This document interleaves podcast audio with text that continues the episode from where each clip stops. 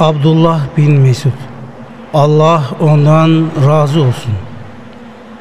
Peygamber sallallahu aleyhi ve sellem Efendimizin sırdaşıydı. Sefer zamanlarında Efendimizin sallallahu aleyhi ve sellem yastığı, misvakı ile beraber ayakkabılarını taşır ve temizlik işlerine bakardı.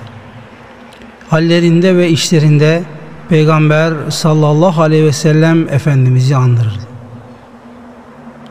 Peygamber sallallahu aleyhi ve sellem Efendimizin ayakkabısını taşıdığı zaman ayakkabılara saygısı icabı en güzel giyinen ve en hoş koku süren olurdu.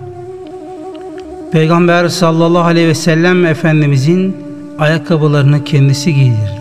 O elinde asa önde yürür. Efendimiz sallallahu aleyhi ve sellem hücre-i saadete girinceye kadar önden giderdi.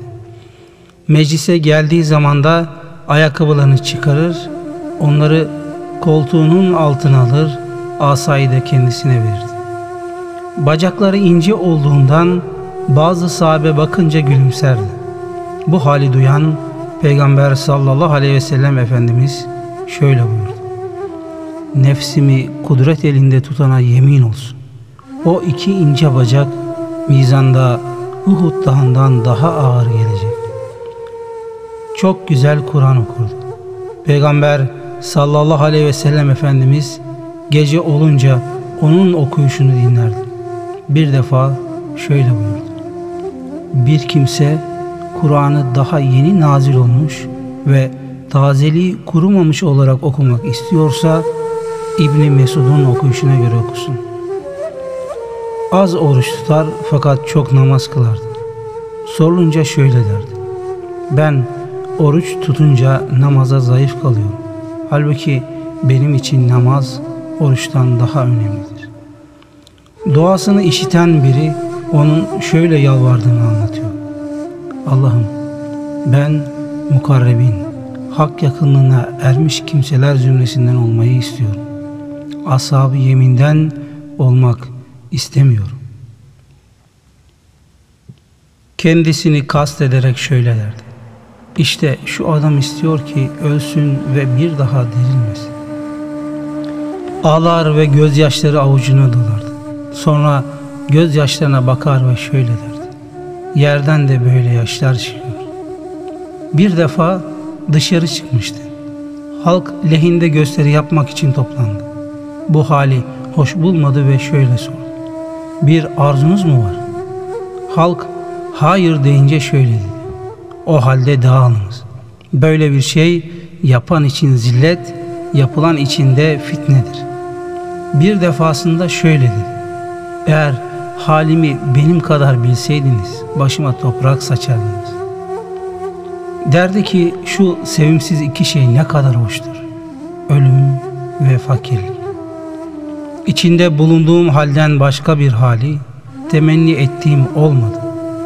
İnsan sultanın yanına dinli girer fakat çıkarken dinsizdir. Çünkü orada Allah'a isyanla karşılaşır. Ya susması ya sözü veya işiyle o isyana katılır ya da itikadıyla. Zalimi seven kimse rükn, makam, Kabe'de duanın mutlaka kabul olduğu yer arasında 70 yıl kalıp ibadet etse yine de kıyamet günü Allah onu sevdiğiyle beraber kılacaktır. Hasta olmuştu. Hz. Osman bin Affan radıyallahu anh ziyaretine gitti ve aralarında şu kısa konuşma geçti. Hz. Osman radıyallahu anh sordu. Bir şikayetin var mı? Günahlarım. Bir arzum Rabbimin rahmeti. Sana tabip çağıralım mı? Bana hastalığı tabip mi verdi? Sana Beytül Mal'den bir nafaka bağlanması için emir vereyim mi? Öyle bir şeye ihtiyacım yok. Kızların için olsun. Kızlarımın fakre düşeceğinden mi korkuyorsun? Hayır. Ben onlara emrettim. Çalışacak ve her gece Vaka suresini okuyacaklar. Ben Peygamber sallallahu aleyhi ve sellem Efendimiz'den bu konuda bir hadis-i şerif işittim. Bir kimse her gece Vaka suresini okursa ona hiç dünyalık sıkıntısı gelmez. Şöyle dua ederdi. Allah'ım bana sonunda irtidat olmayan iman, bitmeyen nimet devamlı sürur, Hult cennetinin en yüksek derecesinde peygamberine komşuluk nasip eyle. İlim üzerine şöyle dedi. İlim çok rivayetli olmaz. Allah korkusuyla. Derdi ki cahile bir defa yazıklar olsun eğer Allah nasip etseydi bilirdi. Fakat bilip de amel etmeyene yedi defa yazıklar olsun. Dünyanın tadı kaçtı. Sıkıntısı kaldı. Bugün ölüm her Müslim için bir armağandır. Kul imanın zirvesine çıkmadıktan sonra hakikatini bulamaz. Zirvesine çıkmak için de fakirliği zenginlikten sevimli bilmeli. Zilleti izzetten daha tatlı bulmalı. Övenle kötü diyeni aynı görmeli. Bu cümleyi şöyle tefsir ediyorum. Harama dalıp zengin olmaktansa fakir kalmayı sevmeli. Allah'a isyan edip şeref kazanmaktansa ona itaat edip mütevazi kalmayı daha iyi görmeli. Hak işte öveni de kötü diyeni de bir görmeli. Övene kötü diyenden daha çok meyletmemeli. Dedi ki bir kimse için kor ateşi ağzına alıp söndürmek, allah Teala'nın hüküm verdiği bir şey için keşke bu böyle olmasaydı demekten daha hayırlıdır. Arkadaşlarına şöyle der. Siz asaptan daha çok namaz kılıyor ve içtihat yapıyorsunuz. Ama onlar dünyaya karşı sizden daha zahid, ahirete karşı sizden daha rağbetliydi.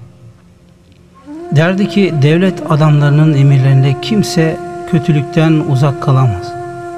Dolayısıyla onların aldığı gibi günah alır. Çünkü yapılan kötülüğü görür, bir şey diyemez. Razı olur ve susar. En iyisini Allah bilir. Vefadı Hicri 32, miladi 652 yılına rastlar. Allah ondan razı olsun.